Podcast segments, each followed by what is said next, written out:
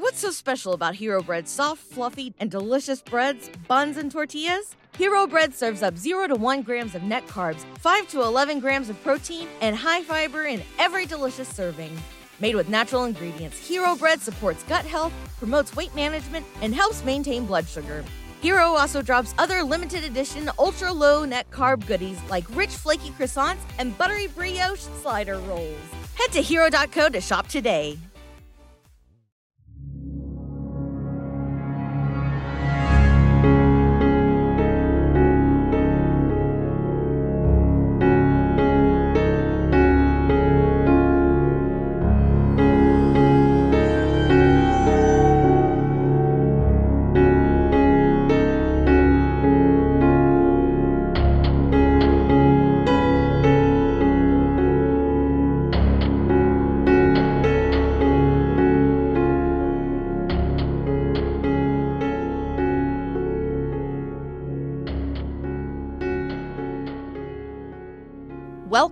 To the Paranorm Girl podcast. I am your host, Kristen. Today's guest is a spiritual medium and the author of a book titled Revelation, a book about what would happen if the existence of the afterlife could be proven scientifically as fact and the implications and moral dilemma of revealing that fact to the world.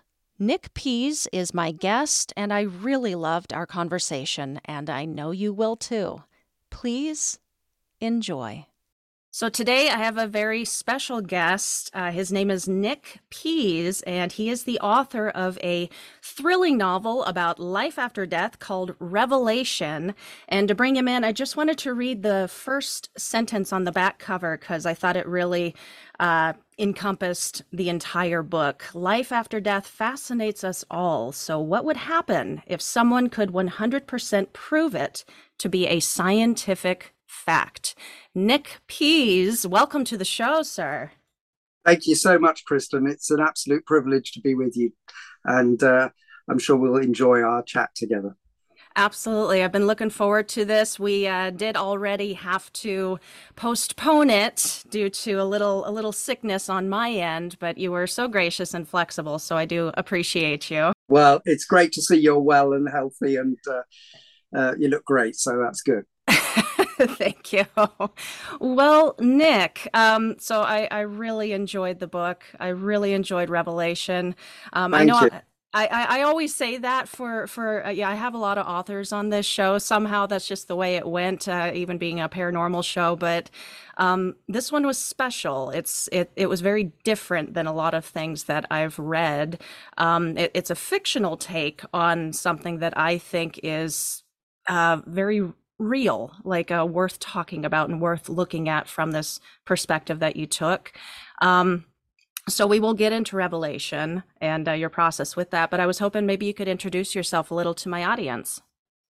Yeah absolutely. I'll, I'll uh, say a bit about myself and perhaps then if you want i'll, I'll talk about revelation. But um, yeah uh, well i'm a spiritual medium um, and wrote revelation very much from a spiritual point of view but I'm a lot more than just a spiritual medium. And by the way, I don't call myself a spiritualist. I think labels cause so many problems in our world. I prefer to think of myself as a free thinker. I'm still striving for greater truths and will do that to my dying day. But I, as a five year old child, um, I could hear spirits. And it was a very frightening experience because I didn't know what was really going on, as you can imagine, uh, a, a, young child brought up in quite a conventional family, um, conventional schooling, all the rest of it. And this was outside of all of that because it went against a lot of what I was being taught or told. And I realized there were actually far more dimensions than just earthly existence because how could I get away from it? Uh, spirit were coming to me. And at first, it was as a young five year old child, I could hear spirits I then went on in my teens, was when I began to be able to see them as well. And this led me, these experiences led me on a lifelong quest to really find out more about what uh, life on earth is all about. Um, I developed as a spiritual medium. I sat in circle at the Spiritualist Association of Great Britain, which is one of the best places that you could ever hope to to sit. And I was sitting with some of the best mediums of the day. I'm going back over 30 years now, a long time ago, um, but uh, uh, they were fantastic, and uh, that sort of developed my that side of my life. But I also went and studied philosophy, got a degree in philosophy because I really wanted to subject everything that I was experiencing and learning to forensic analysis. I, there's, there's, there's nothing more skeptical, more analytical than philosophy. It really puts the whole nature of existence and our human knowledge under the microscope so that we really understand what we do or don't know. I think it's a fantastic uh, uh, uh, uh discipline. So I went and studied that to really coincide with everything else I was learning from a spiritual point of view. So, in many ways, I'm a bit of a strange combination because I have this kind of philosophical background, spiritual background. I've also studied the world's religions. I take a great interest in, in scientific development and what's happening within what science today. And so I brought all this together in my book, Revelation. It's a thriller. Um, you can read it purely at face value as a thriller. It's an exciting read. I'm glad you enjoyed it. It takes you at pace through a lot of action, a lot of things happen. But what underpins it is this premise that says, well, hang on, what would happen if people could 100% prove life after death as a scientific fact? So I put all my knowledge, all my understanding into the book to reference these things. And you'll find that any scientific references, any religious references, philosophical, spiritual, whatever, are very much rooted in reality in today's knowledge. So this is not science fiction. This is absolutely what could happen. I personally believe it will happen one day, probably not in my lifetime, but I actually think a device like Revelation will probably come about at some point, purely because science is dabbling so much in the study of energy at the moment. And those of us who are very attuned to spirit know that uh, the spirit vibration is all about energy. Energy cannot be destroyed, as Einstein proved. Um, it exists, and that's why we go on to live beyond this earthly dimension. But that, in a nutshell, is who I am, what I'm about. We could talk more about Revelation, obviously, as we go forward, but that's sort of my perspective. And I'm fascinated by life, always have been. I'm just fascinated. It, it, it hit me between the eyes that, you know, as, as, Shakespeare said, there's there's more to this life than than meets the eye. It's it, it's it's like there are things out there, and I think it's a shame if we don't explore them because it's there for us. Um, so that's what I've done during my lifetime is to really try and find out more about what what earth not just earthly existence, but what is the nature of life, where do we come from, where do we go to? There's surely got to be more to it than the here and now. I know that to be a fact purely because of my experiences, but I never preach to people. I don't expect them just to accept it because I'm telling them that I've had those experiences. You have to come to it to your in your own way you find your own truth. So, which I think is beautiful, and I respect people for their individual beliefs, their individual faiths, whatever it might be. It's far more important who we are as human beings, as far as I'm concerned. But I do think if you have a spiritual uh, aspect to life, um, then it inevitably has implications for how you live your life. And that is explored within the book as well. That's it in a, in a nutshell, Kristen. That's wonderful. Well, I uh, something occurred to me. I um, your your description with uh, the the spiritual mediumship and then going into the philosophy and going into the scientific aspects of spiritualism, for lack of a better word. Um, it, it's very reminiscent. I I, uh, I, interviewed Mark Anthony on this show a while ago, and it's it's very similar to what what he was doing. And it, I didn't get to ask him at the time, so I'll ask you now being a spiritual medium, and this might be my under misunderstanding, with all that you already know for for yourself personally, what you have experienced, what you've seen, why coincide with yourself? Why why contradict that maybe with these more like physical uh, ways of explaining what you already know? I think because I think it's very important. I, I think rather than just accept the uh, spiritual aspect, um, a bit a bit like religions, you know, believe this because somebody is telling you to believe it. I do very much hold to the idea that one should examine everything, uh, test it, find your own truth. And I've often said that it's one of the things that attract me to the spiritual path is that when the guides and helpers come through, they say, don't just accept what we tell you, um, test it, examine it. And if anything we tell you offends your reason, reject it, which I think is a very, very healthy way of looking at things. So I do believe that, yes, I have these experiences, but I still want to subject them to analysis and, and realize, well, what does that mean? Why, why, why is that possible? And when you get into that and you study philosophy and you learn more about scientific development, it actually helps you put it all into perspective. And that's the beauty of it. You don't just come at it from one angle because you have a particular faith or because you're totally atheistic and you may just hold to science or whatever it might be. You actually embrace all human knowledge and say, how do we put this jigsaw together and make sense of what this crazy life is all about and why we can have these experiences?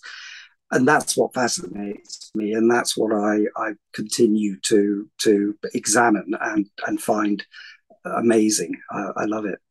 Well, that's and it's very helpful to others too when they can look at ex, at an experience like yours and all the other things that you're you're adding to it uh, to examine it. it. It's helpful to somebody like myself who who does not have that mediumship or that access to that straight access to uh, more spiritual energetic things to just see it with my analytical brain and be like oh okay well this is how it can be real this is what convinces me it's real um, yeah you also mentioned so it started for you when you were five, and you were brought up in a very conventional upbringing. What what does that mean?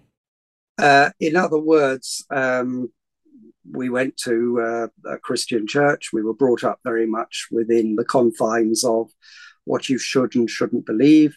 Um, education was quite narrow. It certainly didn't encompass the sort of things that that philosophy would take you into, which would question the very nature of existence and question things which are actually, to my mind, totally fundamental. And I know we're going to get into this later, but I might as well mention it now, Kristen, that in my book Revelation, I explore many of these things. For example, the five senses. And when you study philosophy, it's one of the core things that you investigate is that how we construct our physical world and our uh, interacting with it is through the five senses.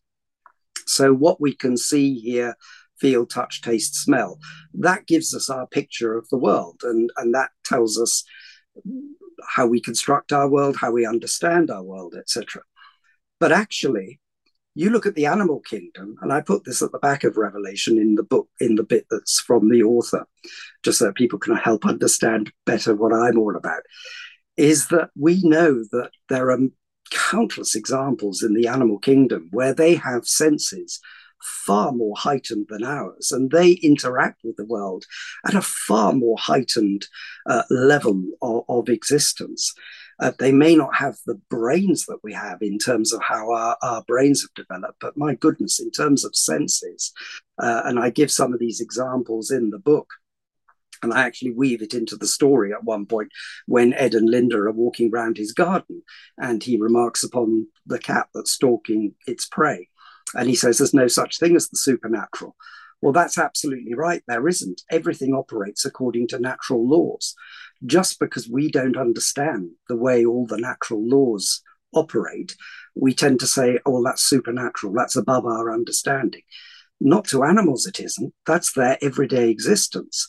Um, and I cite some of those examples in the back of the book in the piece from the author, you know, like how bats can fly around in dark caves in their thousands and not bump into each other because they have a sense of radar far more heightened than anything we can imagine.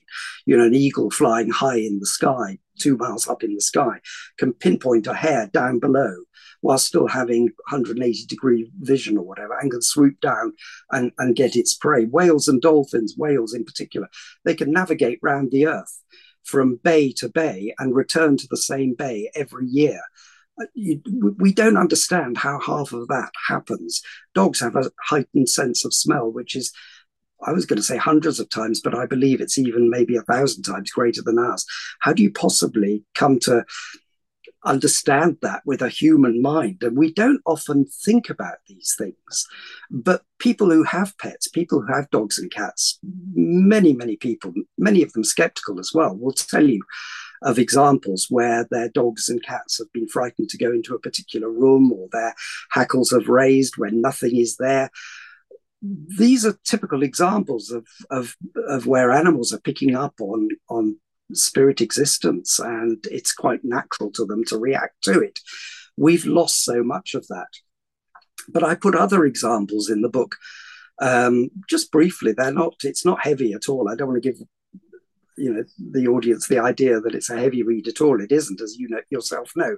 But there are little examples in there which I hope just make people think. It's like when Marty and Jack are in the canteen in one of the early chapters. I think it's chapter three and the television is playing a ball game from back in the states and uh, one of the guys one of the servicemen and this is whilst they're still serving in iraq gets up and switches the television off and marty who's already thinking about what revelation could possibly do um, for reasons that people will find out if, if they read the book says to jack have you ever thought what what else revelation could do you know, look at that television. It's switched off now, but doesn't mean the TV waves aren't in the room. TV waves are still in the room. You switch that medium on, and it'll be flooded with light and sound and everything. TV waves haven't gone around. And the analogy is the same. The spirit world is all around us. It's not like there's a heaven and a hell like that.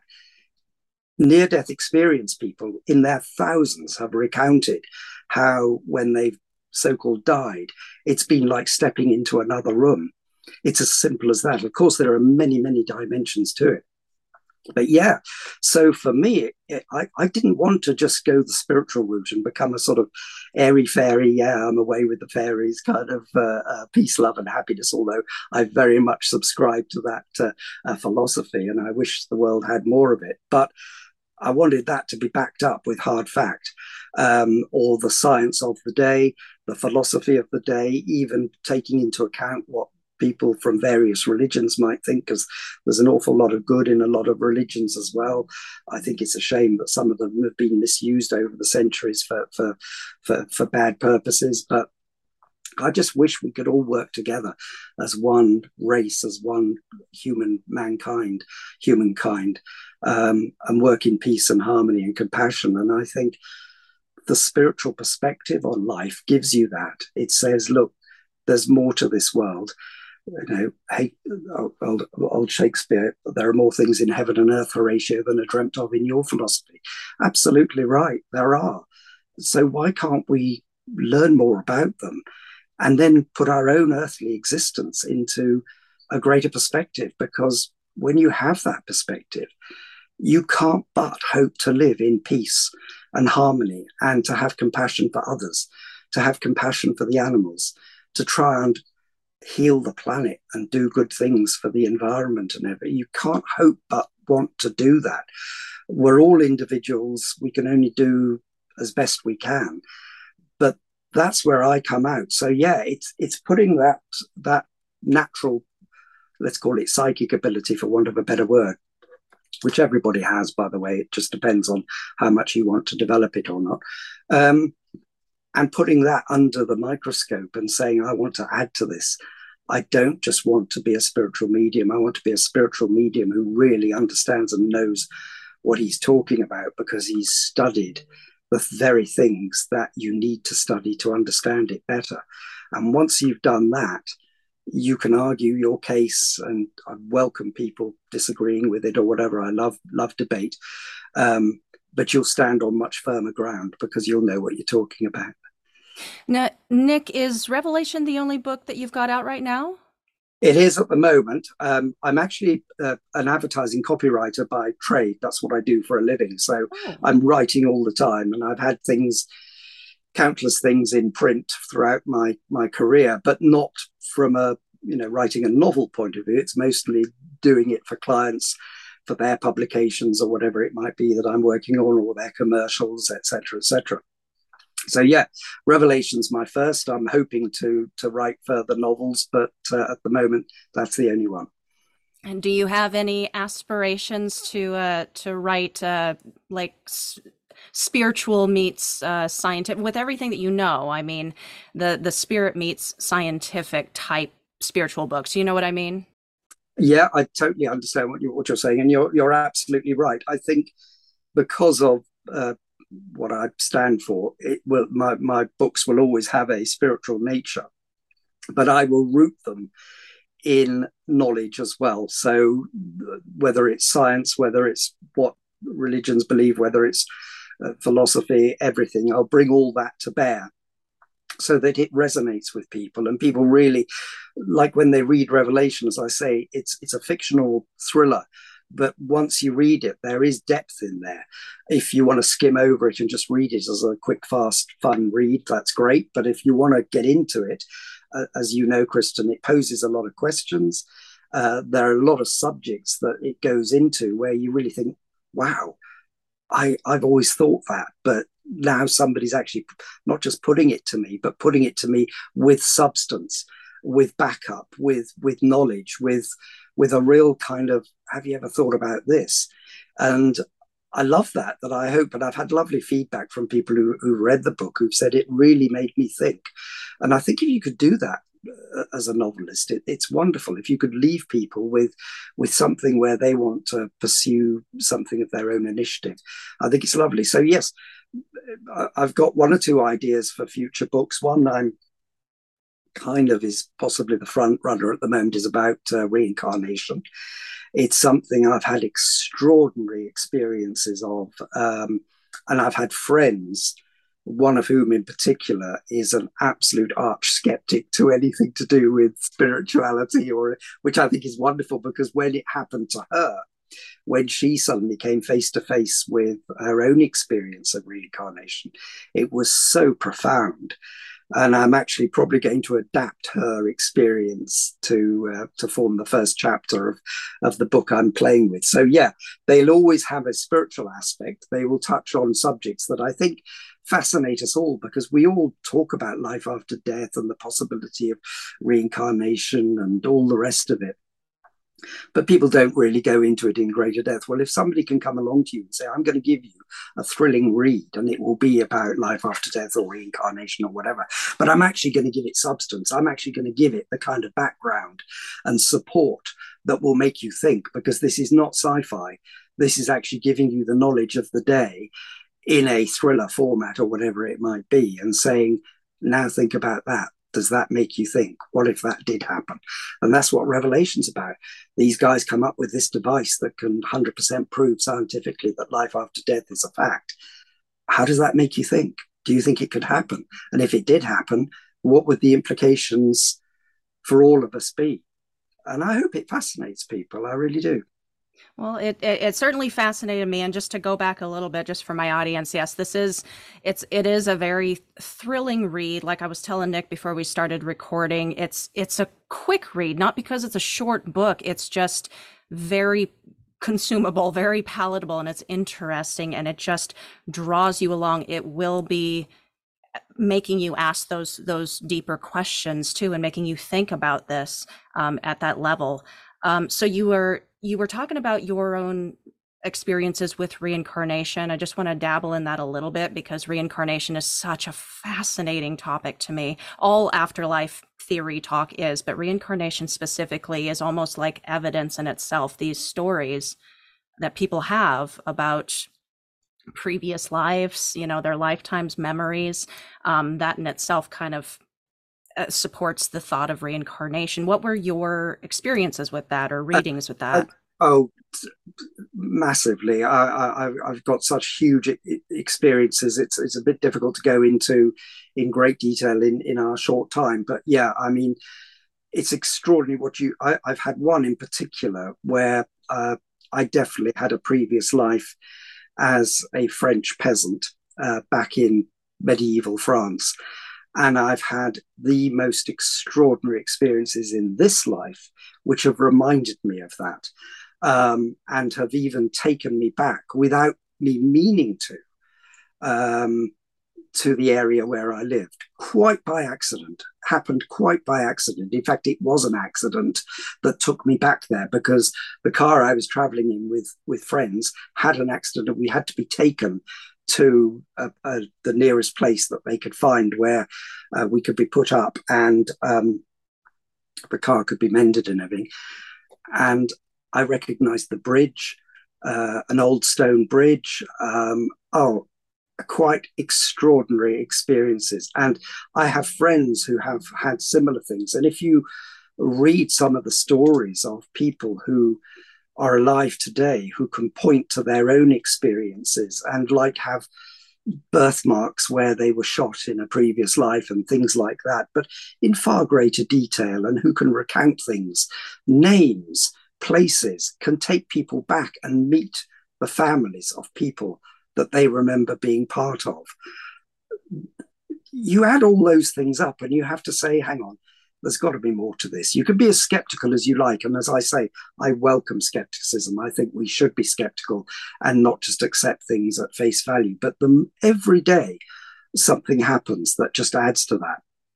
And it's something I put in my book as well at the end in the piece from the author when I'm talking about life after death. And I say, you know, every year, thousands upon thousands upon thousands of people have experiences of seeing so called ghosts or whatever it might be. Many of those people, in fact, probably the majority, are skeptical of it, are non believers in it, etc., etc. They can't all be wrong. And if you think just one has to be true, to prove that life after death is a fact. And I put that in there deliberately to make people think, wow, yeah, because actually thousands of those will be true. Thousands of them also won't be true. They may be mistaken, they may be seeing something, shadows, whatever it might be. And you have to be careful, which again is why I say subject everything to, to analysis. Don't just accept things. Um, and there are people out there, there are so-called mediums out there who will just want to take your money to to give you sort of airy fairy nonsense. It, it, it, it's very annoying because it's completely not what what true spirituality is about. It should be analytical. It should be thorough in its uh, questioning of what's actually going on. But when you add up all these things, all these experiences that people are having, whether it be reincarnation, whether it be seeing uh, spirit beings, whether it be near death experiences, another subject in itself, which is massive. And some of the stories that you will read again from people who had no belief in those things whatsoever before they so called died. Um, come on, there, there's more to this than meets the eye. That's where I'm at. yeah, you just get to this point of if you look into this world at all, to any extent, you get to this point where there's just too much overwhelming uh, it, it's not evidence, but it, but it is. It's evidence. It's these stories and experiences and and the the scientific aspects that support it. There's just too much to continue ignoring it. There's something Absolutely. to it. Absolutely, and and that's where I'm at. And of course, my lifelong study, which literally has been because it was forced on me as a child of five, and from then on, I was questioning, and then obviously studied and and developed in circle and all the rest of it. It's a lifelong quest, and it won't end even with my death. I will, I will carry on, you know, with my lessons into the next life because I believe that's that's what life is about. We come from spirit, we are spirit, we will return to spirit, and we take our lessons from this life into the next life. And uh, as you probably appreciate yourself, Kristen, it's not just one spiritual dimension. There are many levels of spirit existence. So, uh, you know, that is a subject in itself. These are massive, massive subjects that we're only just touching upon.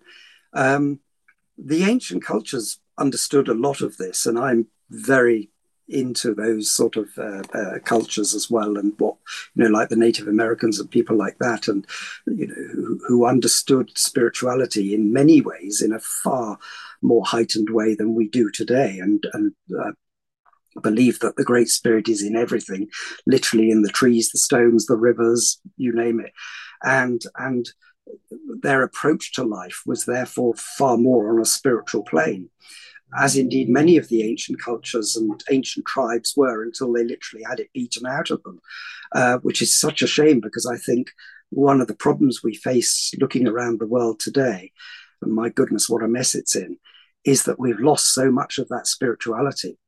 And I include religions within that. A lot of religions have kind of lost touch with the core spirituality, which at heart they always had. And that's why I say I've got a lot of time for them because if you take them at their at their heart, there's so much good within that. Um, and it's just a shame that it's sort of lost its way a bit, uh, and people have lost their way and are wondering and looking for directions, and they're not getting them from their political leaders necessarily.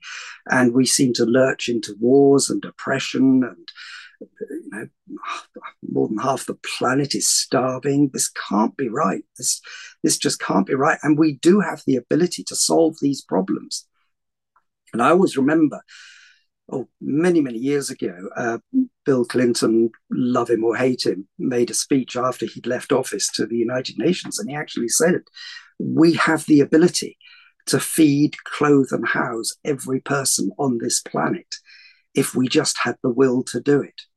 And that's an incredibly profound statement. But you have to motivate all the billionaires, all the politicians, all the nations, and everything to live life in a different way to do that. And I think the only way you're going to do that is if we rediscover a greater spirituality, because the kind of material uh, existence that we have at the moment, and people want to take property and land. Um, the whole thing that's going on in Ukraine, absolutely crazy when you look at it from a spiritual perspective. You know, I go back to the Native Americans; they wouldn't understand that. How can you own the land? It's it's nuts. Share it, share it with everybody. Share the food, share the water, share the resources. Um, and I know I sound like a sort of uh, aging hippie going on about these things, and and maybe I I am, but it, it's just where where my life has brought me out with all the, the studying and and spiritual growth that I've done.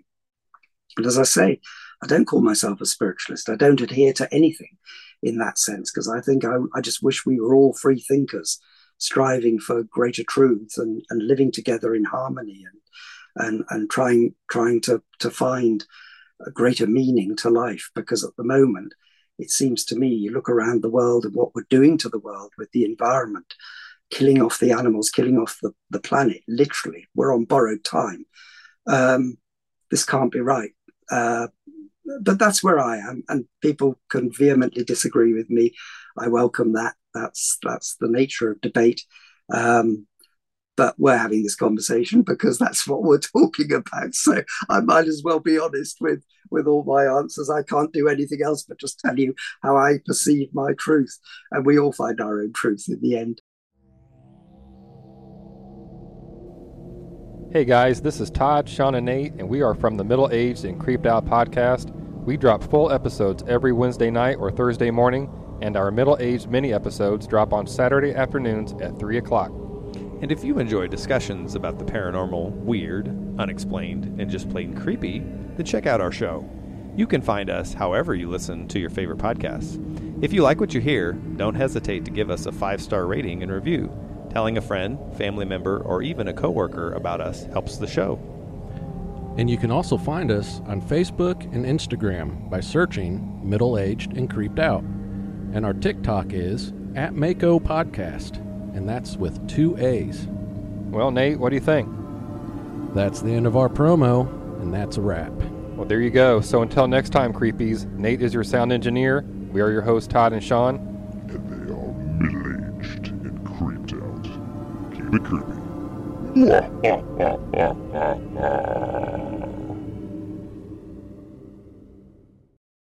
All right, Nick. So I do want to jump into Revelation a little bit and give my audience a little uh, teaser uh, as to what it's about and why they should read it.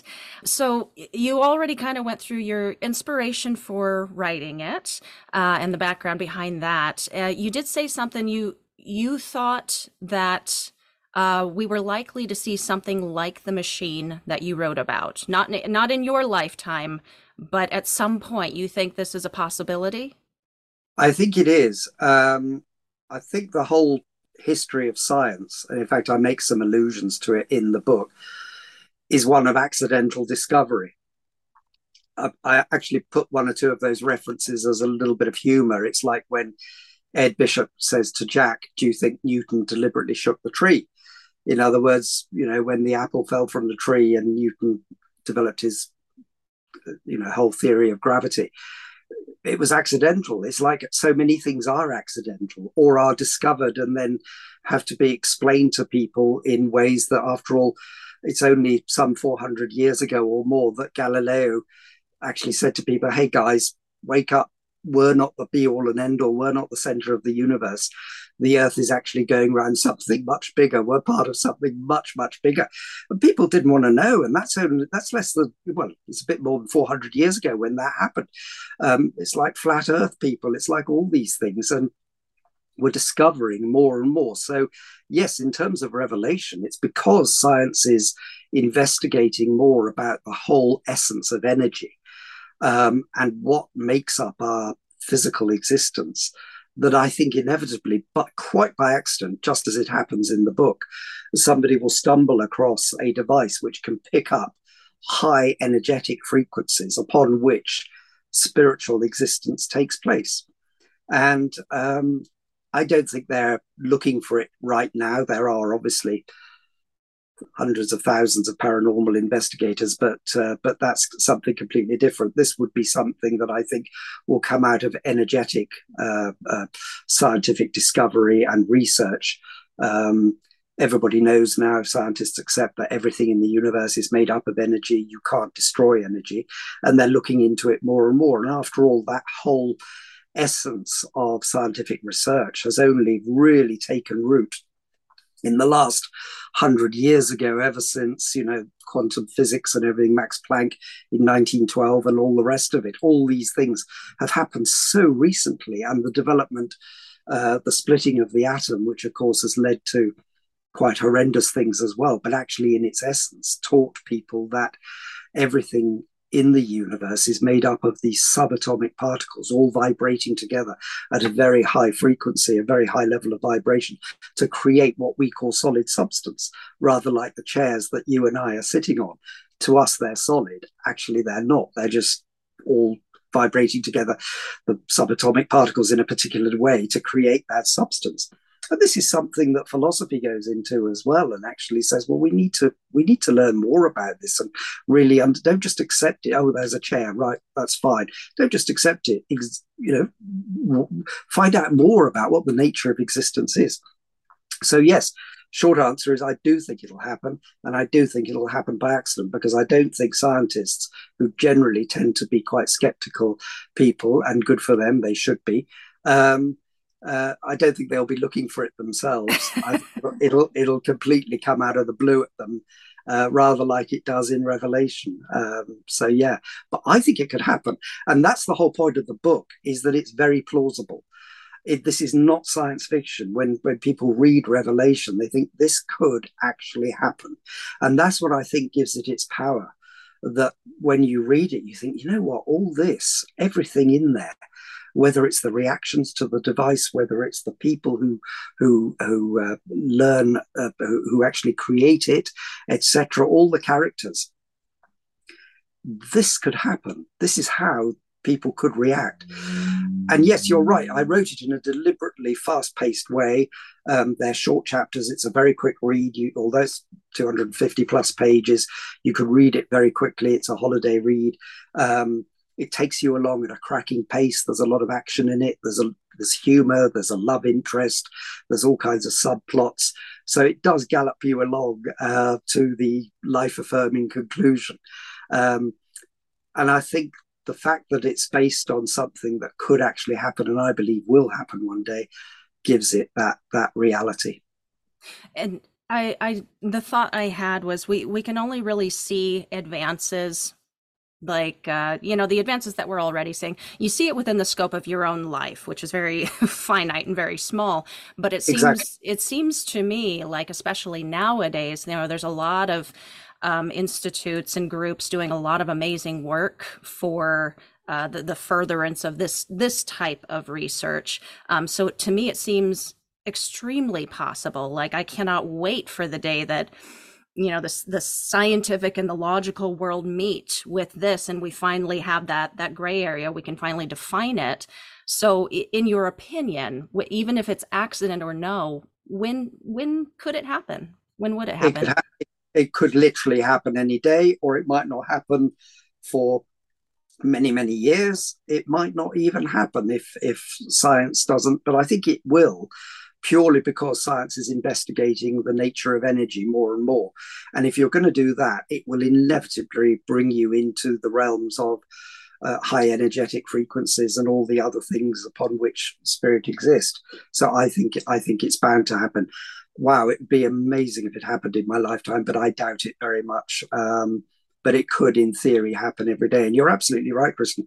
There are many people researching it in their own individual ways. And there are thousands of groups around the world. And I, I because I take an interest in these things, I particularly notice them in, in virtually every, well, certainly every free thinking country, uh, these groups uh, exist. But I think it'll be more the really sort of cutting edge scientists, the people who are working on um, space exploration or something like that, who will do it quite by accident. I think it's terribly exciting because that's just the start of so many other things that they could discover as well.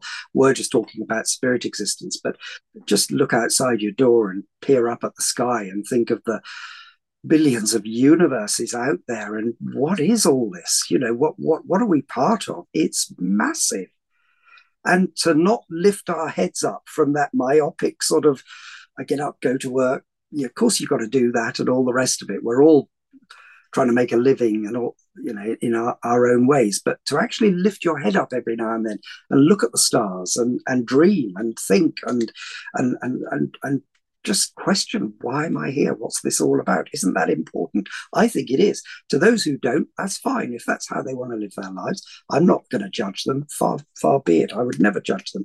And I certainly wouldn't push them or try to make them take my viewpoint. I'm, I'm totally against um, preaching and, and dogmatic beliefs and things. I think let's be let's be free thinkers and find our own own truths. But the other thing that's in the book, of course, is well, what would happen if it was reality? What would happen if a device like Revelation could prove life after death to be a scientific fact?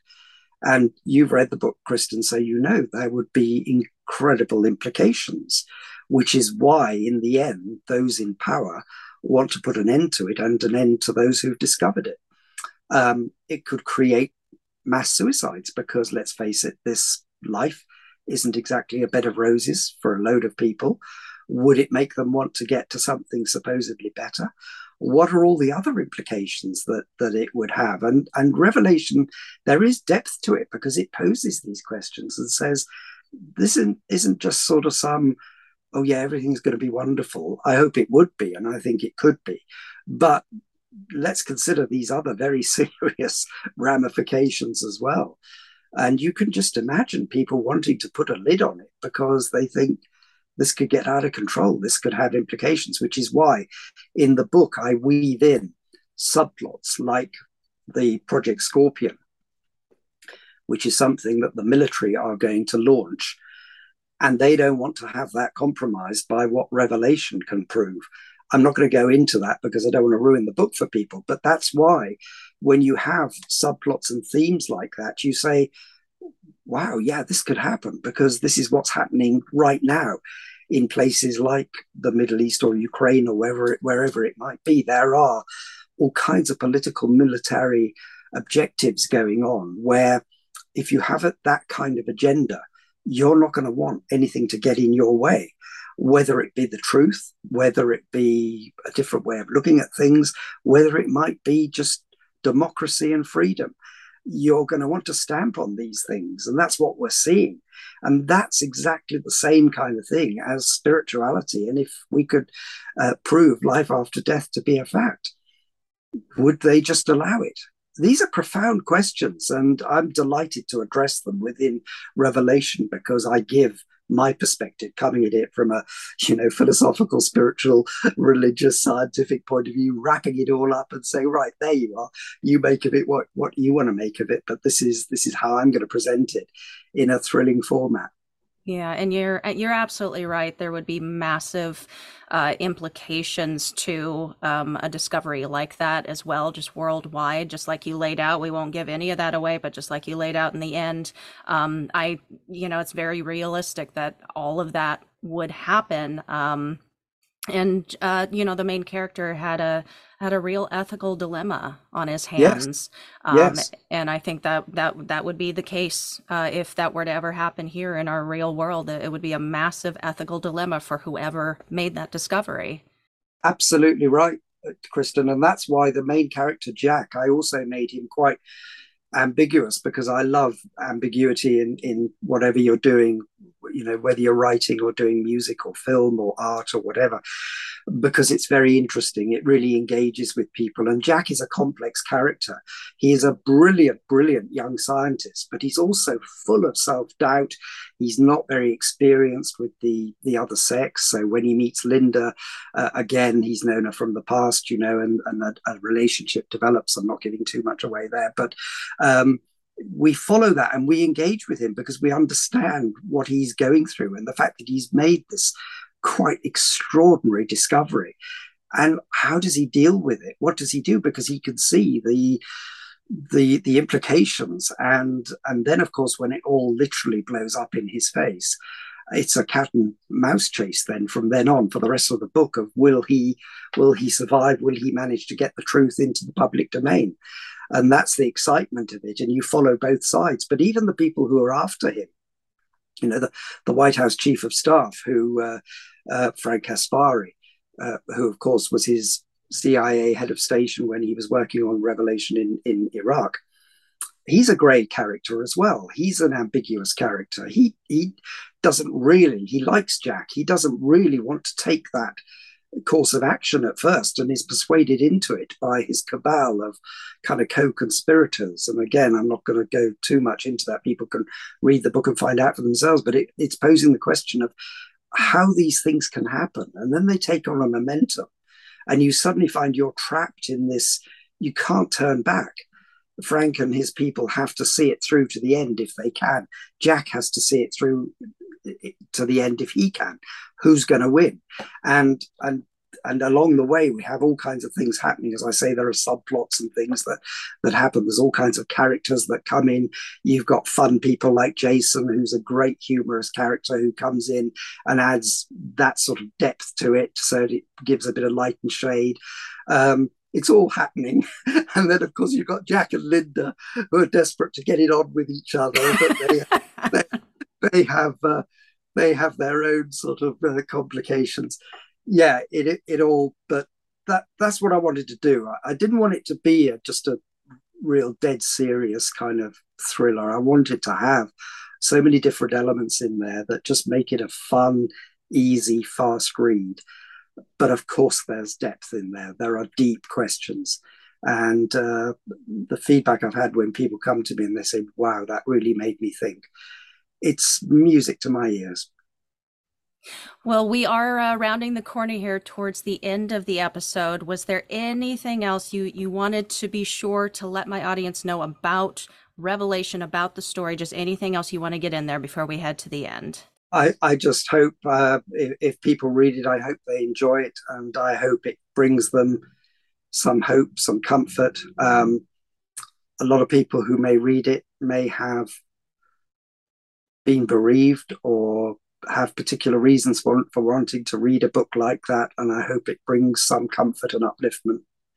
And at the very end of the book, where I'm not giving too much away by saying it does have a beautifully life affirming conclusion, I hope that is left with people in their minds and people think, yeah, this really could lead to a world of peace, love, compassion, toleration, understanding, living together in harmony. Um, and if it does that in some people's minds, I'll be absolutely full of joy. So, uh, for those who read it, I really hope you enjoy it. Wonderful. All right. Well, I warned you before we started recording, I'd have some random questions for you here at the end. So shake it off, get ready. um, all right. Uh, my first question What is the biggest misconception people have about mediumship, and what do you wish more people understood about it? Well, I'm going to make a, a, a delineation there. It's it's uh, I won't call it serious mediumship, but mediumship that really tries to develop in the right way and does it for the right reasons. I don't make a living from it. Um, as I say, my main job is advertising copywriting. Uh, that's my career. Um, I don't subscribe to these people who advertise in magazines as Madame Arcati or whatever. And uh, I think that's just, I have no truck with that whatsoever but serious mediumship, people who have, who understand and who want to go into it in some depth and really accept that the study of life after death and the spirit world is quite a serious s- study. And to do it properly, you really have to develop in a controlled um, and proper way. And that can only be done even if you've got natural talents like I found I had from childhood. I still went to the Spiritualist Association of Great Britain to develop with the great mediums of the day over 30 years ago because I wanted to, to do it in a controlled environment where you learn how to protect yourself because you do have to protect yourself. It's not because there's necessarily evil out there, but there are unenlightened, darker uh, entities. Uh, you don't want to uh, develop attachments or whatever it might be. There are things out there that can certainly cause mischief. So to do it in the right way. So spiritual mediumship in itself, if you if you look deeper into it, is a very big subject where um, it's not just about saying I've got psychic gifts and that's it. I can now predict your future. It's got nothing to do with that whatsoever. The whole tenet of being a spiritual medium is about trying to prove to people the uh, reality of life after death. And therefore, if you do sit with somebody or try to give them evidence, you're trying to give them evidence of the fact that their loved ones or friends or whoever it might be uh, live on and want to give them messages of love and hope and healing. What can possibly be wrong with that? It's beautiful. They don't come to judge. They don't come to wag their fingers. They don't come to tell you to believe this or believe that. They come with love, absolutely with love. They come with healing. They come with compassion. They come with understanding for what the human condition is. And they purely want to help. It's perfectly natural. You're not dabbling with the occult. You're not getting into weird things. Yes, you are if you start using Ouija boards and things, and they can be dangerous. Um, but if you take spiritual mediumship seriously and you develop in the right way with people who have taken many years to develop, because it does take many years to develop as a fully fledged, proper spiritual medium, um, then you'll be safe and other people will be safe and you'll open them up to the beauties of, of spirituality. Wonderful. All right. I've got an author question for you. Uh, what's the best piece of advice you have for someone just starting their first book? uh, well, just do it, um, but also uh, um, just just start writing. Just just start putting things down. Some people approach it, I think, but again, who am I to to judge what's right and wrong? But I think some people do get over analytical about it. You know, they start posting a whole wall with with post-it stickers and charts and arrows of where things go and all the rest of it.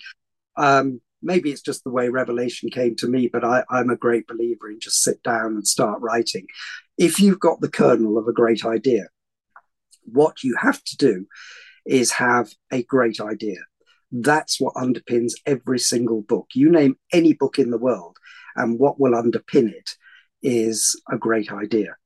And then you develop that. Of course, you add your basic plot, your storylines, your subplots, your characters, and everything but essentially you're driving towards the, the core great idea. So, for example, in Revelation, it's the fact that there could be a device that can 100% prove scientifically that life after death is reality. That's the basic idea. What you then do, where you set it, the characters you bring in, the action that goes around it, all the plots and things, that's kind of secondary in a way. What you're driving towards all the time is the main idea.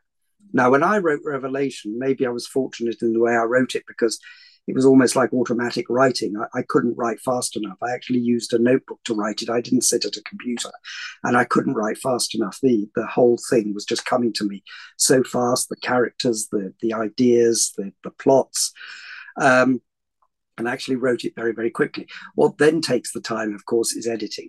And as many of far greater authors than me have said, edit, edit, edit. Um, and it's so true. You just never stop editing. Um, and so, if anybody is writing a book, yes, write it as fast as you can and then edit it. And you will change so much when you're editing, but it'll all be all be for good. Um, but I would just say focus on getting a great idea focus on that idea that you could tell people, like I've just told you the idea behind Revelation in one sentence. If you could do that and you know it sounds strong, then you've probably got something and you can develop from there. But it, everything will support that that central theme. All right, and uh, I'll just do one more question. Um, what is a paranormal, supernatural, or spiritual subject that you have an interest in that you don't often get to talk about? Uh, I don't often get to talk about um, some of the things like reincarnation. Funnily enough, we have talked about it a bit today, um, purely because I haven't written my book on it yet, uh, which will again be a, a, thriller. It won't be a serious, uh, uh, you know, it won't be a factual. Well, it will be factual in the sense that the the case studies and things I will use will be absolutely based on my own experiences and those of of, of good friends. Um, but reincarnation fascinates me, and also the whole concept of we're not going to get into it now, but the whole linear aspect of space and time, which brings us into that whole subject matter of can you actually see future events? And I've had it happen to me many times, and we haven't got the time to explore it here. I'm not a fortune teller, don't profess to be. I don't think you can be. But nevertheless, I do think the nature of space and time is such that it does raise profound questions about whether certain events or even all events have already happened or can be predicted to happen or whatever it might be. You know, there are many cultures that believe time and space is, or certainly time is, is circular. So that actually, whatever point on the circle you're at, which we're at here and now, could you could you arrive at it at, at, at a at a different point? People talk about reincarnation, for example, as always being, oh yeah, I was this or was that. What if you were something, but in the future? And you've actually come back now to experience this because you need to learn certain lessons. And I know this is sounding crazy, but it's worth exploring these things because they are out there and there are people thousands of people who've had exactly these experiences and will talk to them to you about them and share them with you.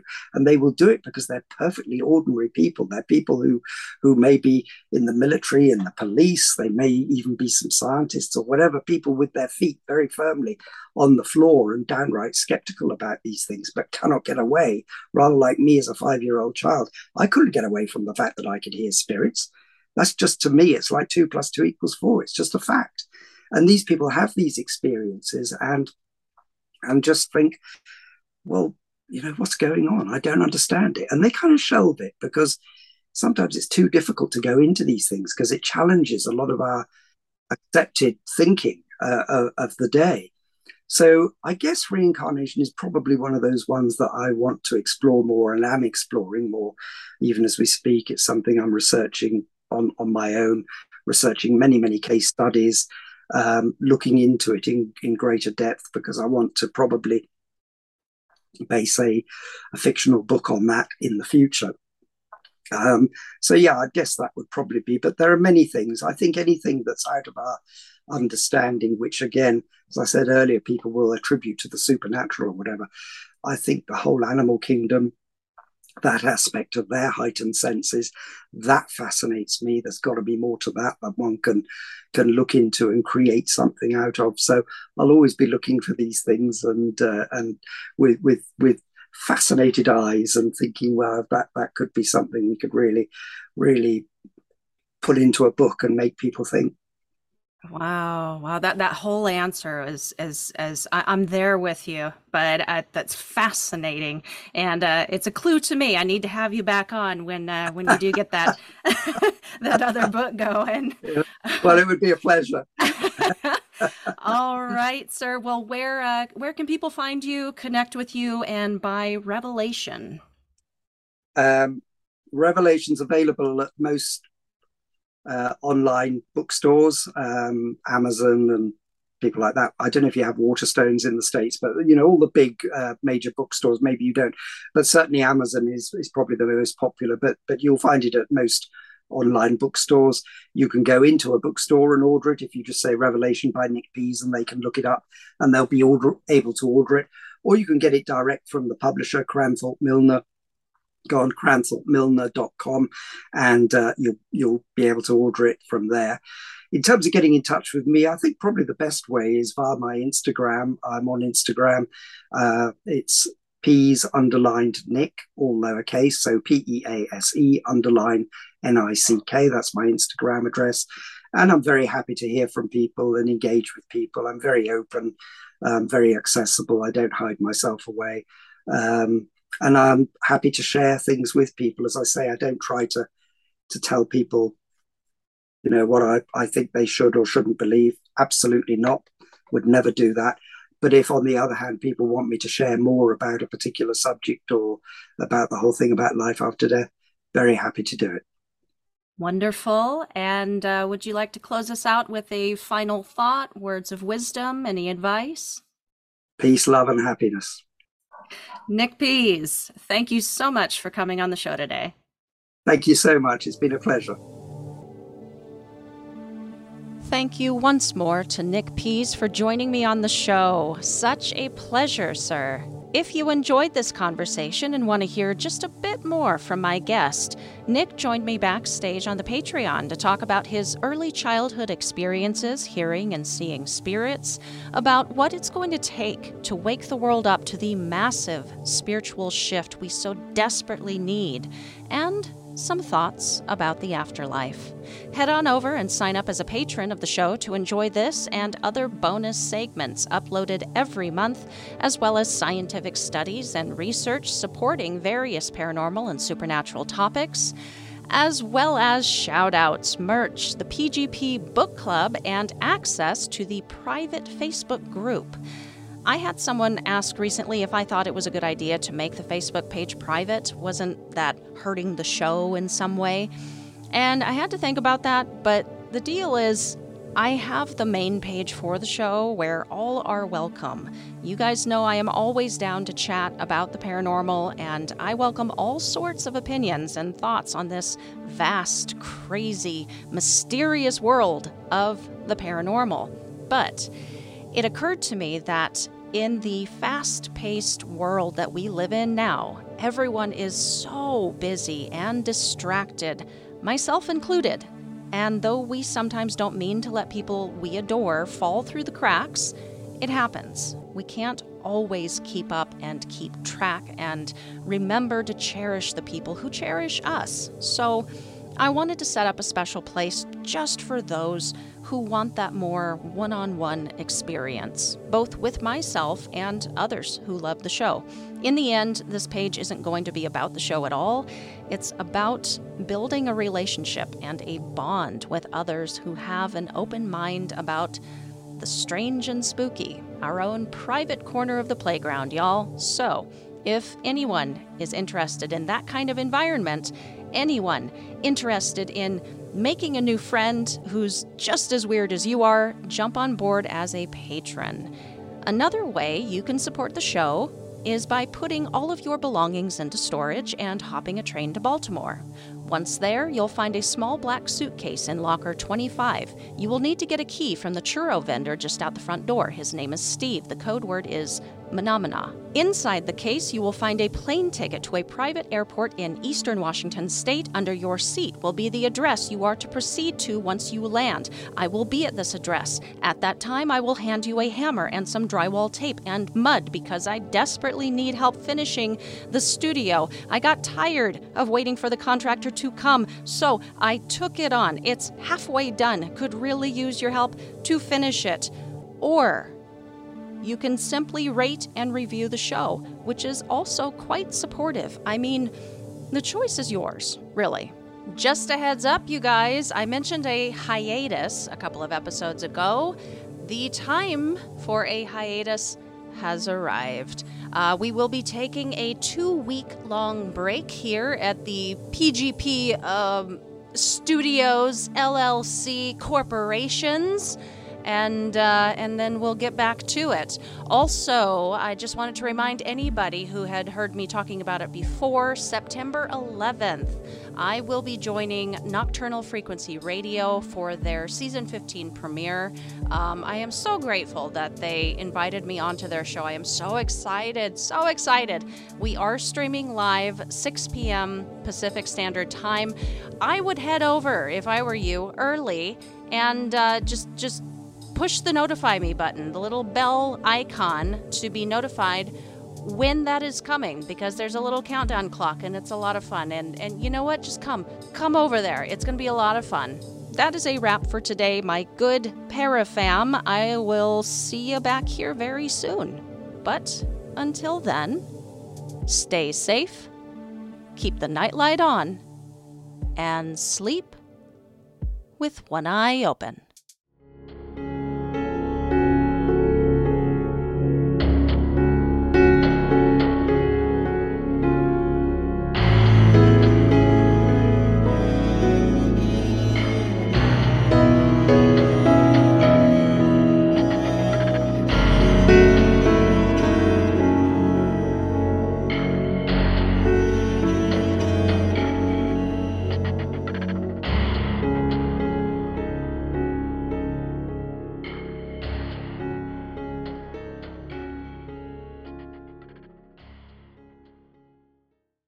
What's so special about Hero Bread's soft, fluffy, and delicious breads, buns, and tortillas? Hero Bread serves up 0 to 1 grams of net carbs, 5 to 11 grams of protein, and high fiber in every delicious serving. Made with natural ingredients, Hero Bread supports gut health, promotes weight management, and helps maintain blood sugar. Hero also drops other limited edition ultra low net carb goodies like rich, flaky croissants and buttery brioche slider rolls. Head to hero.co to shop today.